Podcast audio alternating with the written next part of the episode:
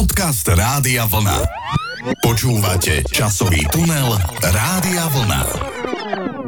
Milí poslucháči, začína sa ďalší podcast. Ja vítam aj vás, pán kolega Kuric.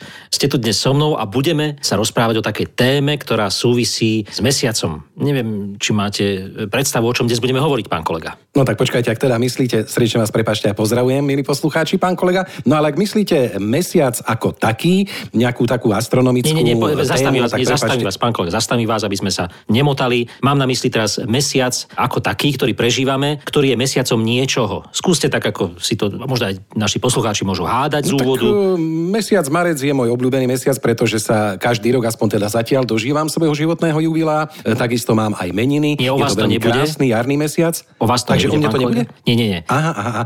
No tak je tam možno samozrejme veľa iných vecí, ktoré sa dajú spomenúť. Napríklad no. Deň učiteľov, Medzinárodný deň Áno, divadla. vidíte, správne na to. Alebo, alebo, a počkajte, počkajte, počkajte, ja už viem, na čo myslíte. Mesiac knihy. Presne tak, uhádli ste to. Došli sme k tomu síce pomalšie, ale máme čas samozrejme, pretože knihy to je niečo, na čo si čas treba nájsť. Pred tým rokom 2000, keď sme tak nejak dospievali a očakávali sme tú vedecko-technickú revolúciu, ktorá mala prepuknúť v tom období, tak sme si mysleli, že knihy e, rok 2000 neprežijú. A vidíte, takmer sme neprežili my, lebo však choroby pribúdajú a knihy sú stále na svete, dokonca sú čoraz obľúbenejšie aj medzi mladou generáciou. No ale samozrejme, my nechceme na knihy spomínať z tej odbornej stránky, my nie sme odborníci na knihy. Myslím, že ani vy, pán kolega, nie ste nejakým zásadným odborníkom, ktorý by ste sa v knihách vrtali celý deň. No, to je pravda. Ja samozrejme knihy rád čítam.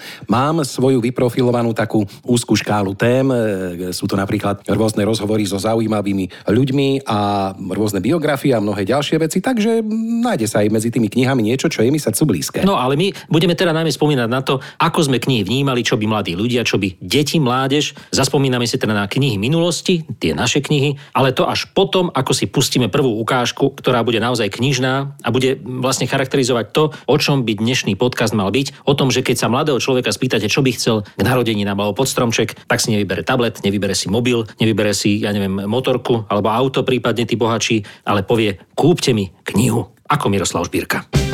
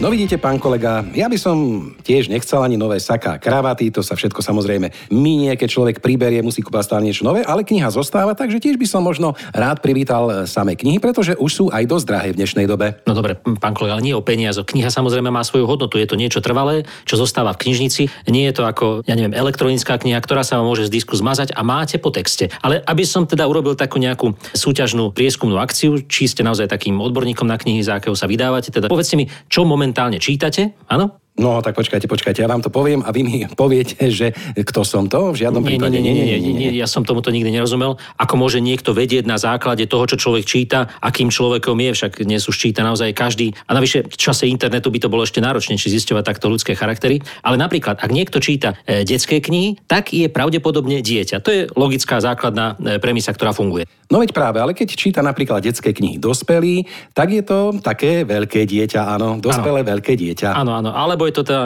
rodič a vy ste v tomto prípade psychoanalytik, tak by som to zhrnul. Čiže číta rodič dieťa svojim deťom rozprávky, áno. No a napríklad, keď rodič číta rozprávky, tak sa automaticky vracia do toho svojho detstva, áno, a kompenzuje si tak Áno. nedostatok detských rozprávok, ktoré mu boli napríklad nedopriaté. Alebo naopak v nich hľadá východisko zo svojej ťažkej situácie, veď konec koncov, veď dnešný ťažký svet to je ako niekedy ako z rozprávky, zamotáva sa to celé, sú tam tie negatívne postavy, tí zlí čarodejníci a tak ďalej a tak ďalej a všetci z nás čakajú čakajú na ten happy end, ako sa to s ľahkosťou vyrieši, ako príde ten hrdina, ktorý urobí to sladké finále tej knihy, na ktoré sa všetci tešíme. No áno, ale tak povedzte napríklad vy, aké máte rád knihy, e, čomu ste inklinovali ako dieťa, čo ste rád čítali, do koho by ste sa chceli nejak tak vložiť, do ktorej postavy. A tu som samozrejme pri tom, čo ma ako dieťa fascinovalo. A teda neboli to tie rozprávky. Zaujímavé, že k rozprávkam sa vraciam možno až teraz pri čítaní knížiek deťom. No ale napríklad ja som ako dieťa bol unesený z troch pátračov. Samozrejme boli to traja pátrači v knižke, ktorí pátrali po rôznych nevyriešených záhadách. Napríklad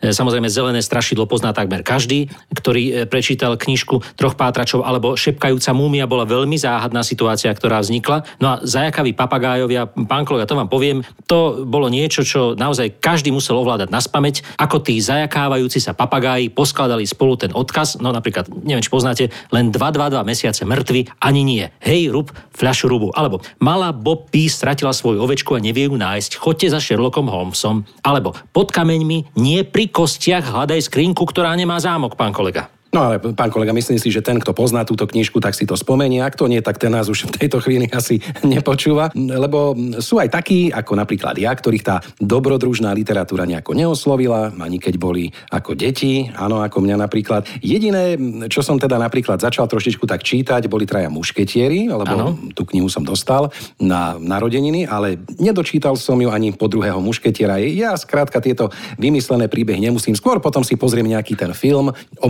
lebo tam vidím aj ako tí herci sa naučili šermovať a skôr inklinujem potom k tým filmom. No vidíte, ja som tiež potom márne hľadal po sídlisku vo zvolenie, volal sa to Lipovec, predtým Bukovinka. Márne som hľadal tú šepkajúcu múmiu, snažil som sa tak nejakým spôsobom preniesť tú knižku do reality, nepodarilo sa mi to. Vidíte, ten obsah skutočne zostáva len v tých knihách a my sa často tú realitu snažíme nejakým spôsobom prispôsobiť tomu knižnému obsahu, ako napríklad aj v piesniach boli rôzne piesne o knižných hrdinoch, napríklad Petra, neviem, či ste čítali Petra Luciu napríklad, pán kolega. Mm, Petra som nečítal, ale Luciu áno, tu mám veľmi dobre E, prečítanú. Počkajte, no, no dobre, to je iná téma samozrejme. E, vidím, že máte vzťah aj takej tej e, nežnejšej e, literatúre samozrejme, ale napríklad poézia, pán kolega. To je ešte téma, ktorú by sme si mohli takto začiatok nášho rozhovoru a podcastu spomenúť, pretože poézia bola častokrát obmedzená na tú školskú dobu, kedy sme sa museli nás pamäť učiť básne. Dodnes si pamätám válkovú pieseň Jeseň, ktorá začínala tak katastrofálne zblázni sa, alebo do smrti sa upí. Toto som recitoval na Hviezdoslavovom Kubíne. Možno sa niekto upil potom.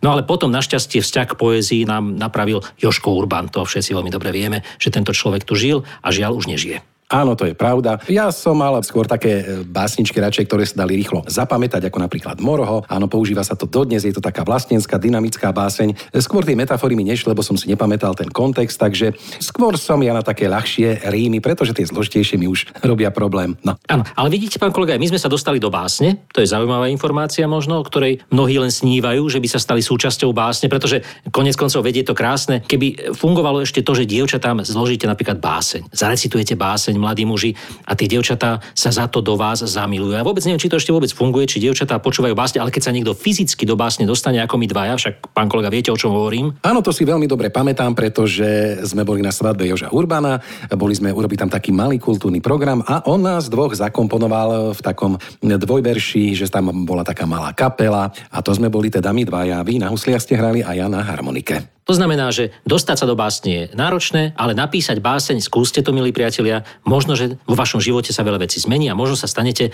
básnikmi a možno, e, možno o vás niekto zloží aj pieseň, ako napríklad skupina Prúdy a Pavol Hamel. Možno bude mať ráda básne, si ich do bloka.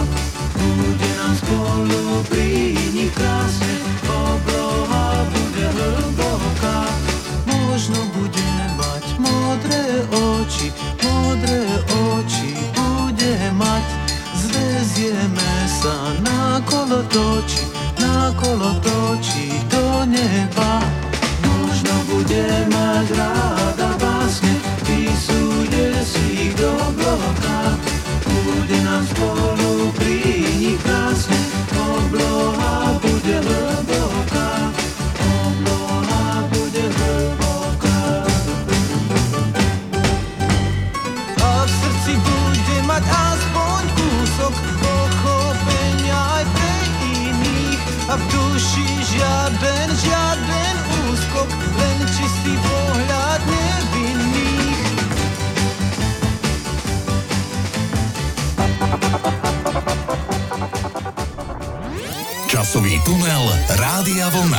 Možno, možno, pán kolega, ale čo romány? To vedia byť pomerne rozsiahle knižky. Čo na to hovoríte? Áno, to je pravda, romány sú dlhšie, aj také hrubšie, ťažšie, ale ja som taký pomerne nedočkavý typ, aby som tieto knižky prečítal celé. Napríklad som niekoľkokrát sa pokúšal čítať nejaké tie detektívne romány, ale nevydržal som to, keď som sa dozvedel, kto spravil ten zločin, tak som hneď prelistoval na záver, odhalil páchateľa a bolo po knižke, bolo prečítané. Tak pre vás je škoda písať takéto knihy, to by ste sa pomerne ľahko uspokojili aj s nejakými poviedkami alebo s tými rodokapsami. To by bolo niečo pre vás, škoda, že to už nevychádzalo v našom veku mladosti. Ale ja napríklad som mal romány rád, samozrejme, vzhľadom na detský vek, tie dobrodružné romány a kto iný by bol tým ideálnym autorom pre mladého človeka v 80 rokoch ako Karl May a jeho romány, v ktorých teda vystupoval Trhent a Vinetu. Kto tieto romány čítal, iste sa takisto ako ja, ako mladý chlapec plný odhodlania bojovať za právo a spravodlivosť, stotožnil s tým Olče Trhentom a chcel som byť ako Trhent. Samozrejme, tie filmy tomu prispeli, lebo sme sa vedeli aj fyzicky predstaviť, ako by sme chceli vyzerať. Tie svaly, tá drviaca pesť, nuž,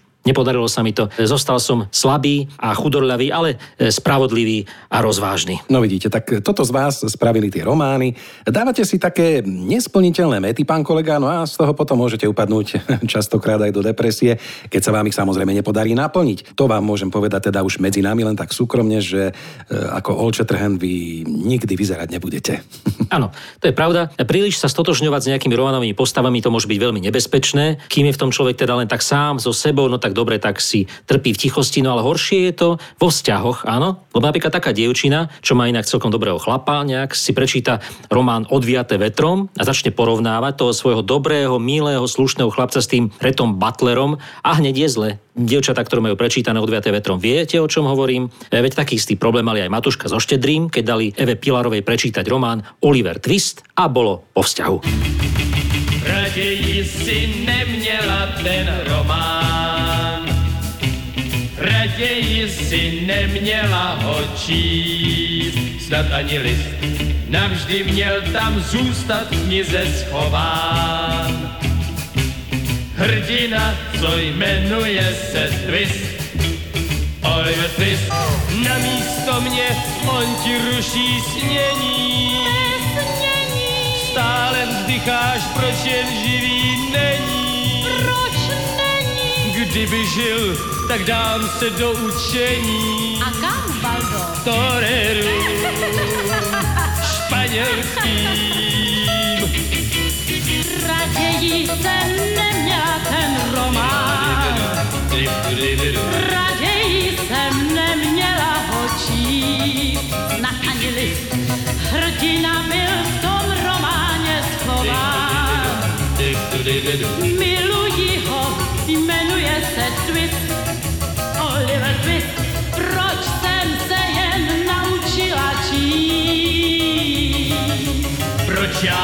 thousand dollars.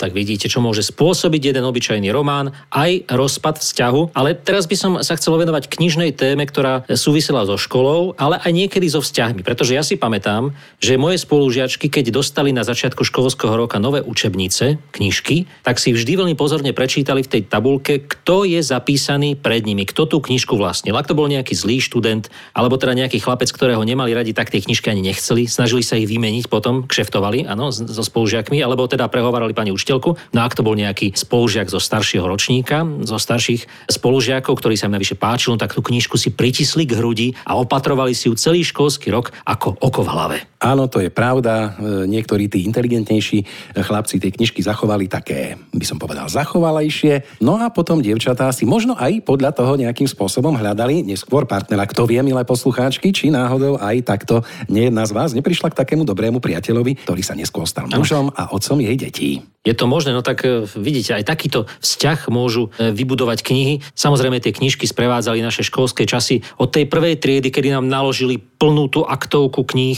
a potom sme ich museli každý boží deň vláčiť do školy a zase zo školy naspäť. Myslím si, že tento problém majú aj dnešné deti. Teraz som čítal niekde na sociálnej sieti, ako kamarátka odvážila tašku svojho dieťaťa, vážila 12 kg a bolo to až tak náročné, že sa roztrhla pomerne drahá, kvalitná taška, to pútko sa utrhlo, pretože neunieslo ťarchu tých informácií, ktoré dieťa v tej taške nosilo.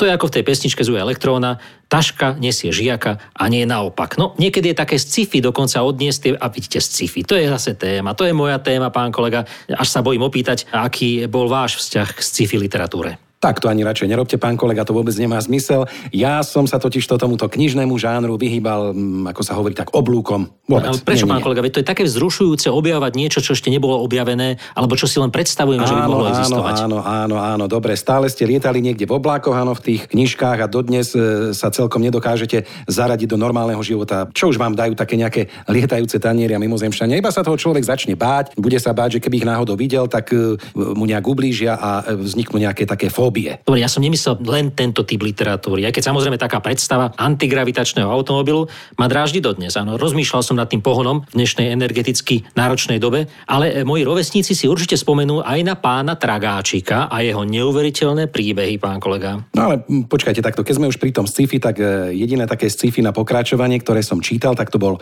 komiks na zadnej strane časopisu Kamarát o Kamkovi a Kamke. Tí dokonca tam, myslím, ak si dobre spomínam, mali aj vlastného robota. Áno, to bol veľmi obľúbený komiks, máte pravdu. A vidíte, aj v časopise Elektrón boli vedecko-fantastické komiksy. Ako sme pekne prešli od tých kníh komiksom, hoci je to veľmi blízka téma, dokonca dnes vychádzajú knižky s komiksami, čo sa mi veľmi páči. To za našich mladých čias nebolo. Jedne taký komiks francúzsky PIF sa predával v stánkoch a ešte tam bola aj hračka vložená, ale to bolo úzkoprofilový tovar. No, zatiaľ čo na západe tieto komiksy boli bežnou, my keď sme ich dostali do rúk, tak sme si ich chránili ako oko v hlave, hoci sme tej francúzštine vôbec nerozumeli a pri sci-fi to platilo obzvlášť. No áno, lebo my sme boli realisti, e, tzv. socialistickí realisti, no a u nás sme vlastne nepotrebovali sci-fi, lebo zajtrajšok tu bol už včera. Áno.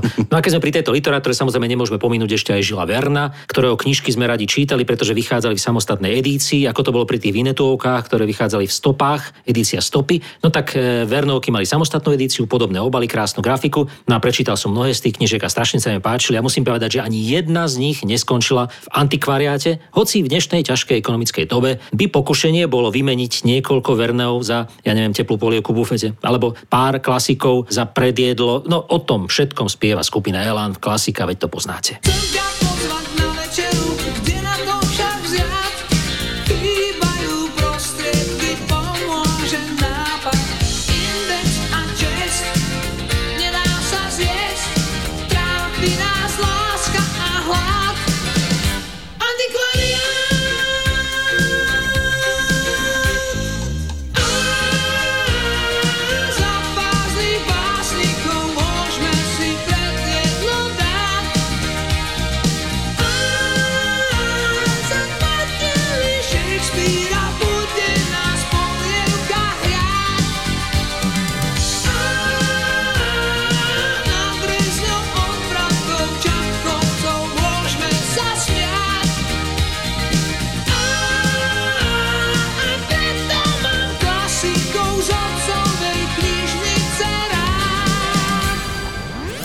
Časový tunel Rádia Vlna. No tak, pán kolega, neviem, ja by som ale nikdy žiadnu knihu nevymenil za jedlo. Iba teda, ak by som bol mimoriadne hladný a ak by tie knihy boli nejako tak mimoriadne neaktuálne, alebo by ma skrátka nebavili. Tu si spomínam na takú príhodu, ktorú mi hovorila moja známa, ktorá pracovala v škole ako učiteľka, mali tam takú staršiu kolegyňu, ktorá mala v kabinete ešte stále naukladané celé zväzky tých Leninových spisov a ona sa jej opýtala, teda tá moja známa, že či by nebolo na čase zaniesť tieto knihy niekde do antikvariátu alebo teda niekde, kde by sa ich ujali. A kolegyňa vehementne odpovedala, ešte nie, ešte to môže dopadnúť všeliak. E, pripomínam, že to bolo asi pred tromi rokmi. Nuž, vidíte, niektorí ľudia ostávajú knihám verní, žiadny antikvariát pre nich neexistuje. Napríklad ja zostávam takto verný detským knižkám, ktoré si odkladám od svojho detstva, pretože vo mne vyvolávajú spomienky a navyše sa dajú recyklovať. Znovu použiť, keď máte vlastné deti. Teraz mám na mysli napríklad Leporela alebo knižka Maľovaná abeceda, tá funguje stále. Neviem, či pán kolega poznáte niektorú z tých básničiek, ktorá každá sa začínala na iné písmenko.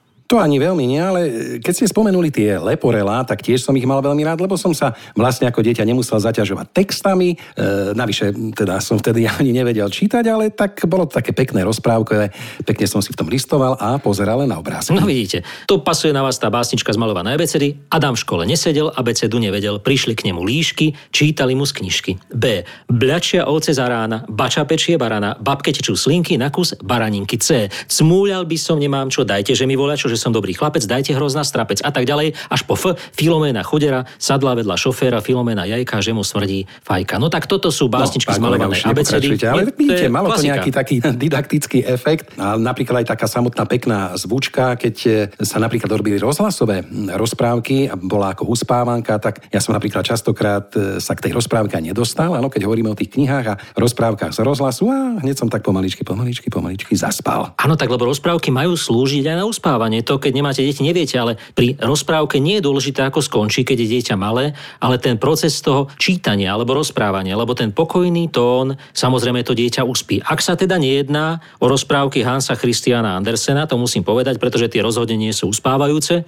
to by som ako dieťa zmenil. Ja by som všeobecne tieto rozprávky tak nejak upravil, aby tie konce mali aj alternatívny happy end. Rozumiete, napríklad také dievčatko s zápalkami, no čo už môže byť smutnejšie ako mrznúce dievčatko a každý čaká, že to dobre dopadne. No nie, figu borovú, skončí to zle. Alebo aj ten cínový vojačik. Skrátka, Darinka Rolincová to dobre v tej pesničke spievala, aby to ten pán Andersen zmenil celé, pretože naozaj takéto rozprávky my v socializme nechceme.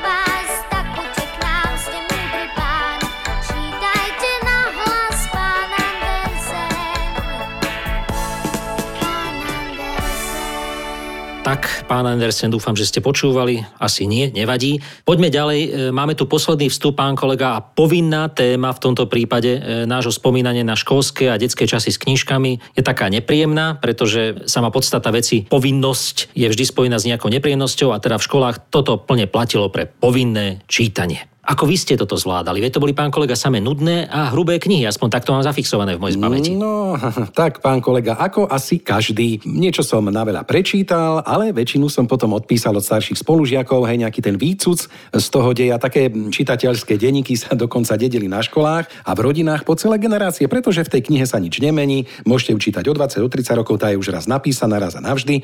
Takže keď urobí z nej niekto nejaký taký výcuc, tak môže samozrejme v škole tým uspieť v každej generácii. Áno, našťastie sa nemenili ani tie učebné osnovy, čiže naozaj to povinné čítanie zostávalo trváce od tých 70. rokov až po 89. a tak naozaj mohli e, si ľudia kopírovať alebo prepisovať v tom čase tieto čitateľské denníky, keď je mi podozrivé, že tí učitelia si to nevšimli. Veď celé generácie svojich žiakov museli čítať tie isté obsahy kníh, tie isté hodnotenia, tie isté analýzy a možno, že to tak trošku aj tušili, že nám to odpustili, pretože sami by si tie knižky nikdy neprečítali. No ale dnes je to samozrejme oveľa ešte jednoduchšie, pretože deti si obsah danej knižky stiahnu z internetu a hneď vedia, o čom bola. Skrátka, myslím si, že povinné čítanie nikdy neplnilo svoj účel a bolo najlepším spôsobom, ako čítanie deťom znechutiť. A ja som pri tom čítal rád. Áno, tak to je pravda, ale samozrejme zoberte si už len ten názov napríklad. Áno, povinné čítanie, povinné. Keď je niečo povinné, tak sa vám to väčšinou nikdy nechce robiť. Možno by stačilo, keby sa to volalo inak a hneď by to napríklad deti čítali radšej, ale napríklad si ja spomínam, že predsa len som niečo čítal ešte rád okrem tých biografií a životopisov, tzv. tie divadelné hry. Ja som si ich požičiaval z našej knižnice. Tie mi vyhovovali, pretože tam neboli žiadne zbytočné opisy, úvahy,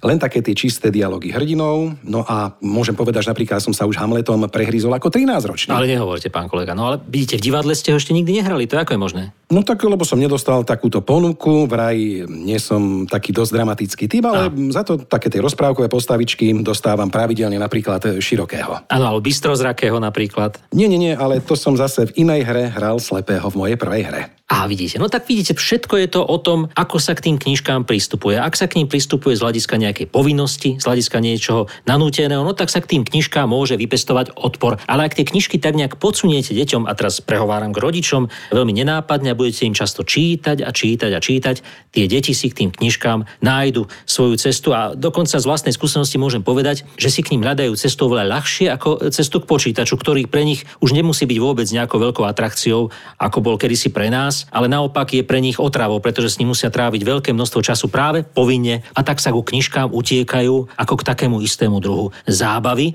alebo aj záchrany. Takže toto knižkám prajeme, aby prežili nielen rok teda 2000, ktorý už majú za sebou, ale aj rok 2100, 2200 aj 2300, pán kolega, hoci my tu už v tom čase nebudeme a nebudeme tu už ani o chvíľku, pretože náš podcast sa končí.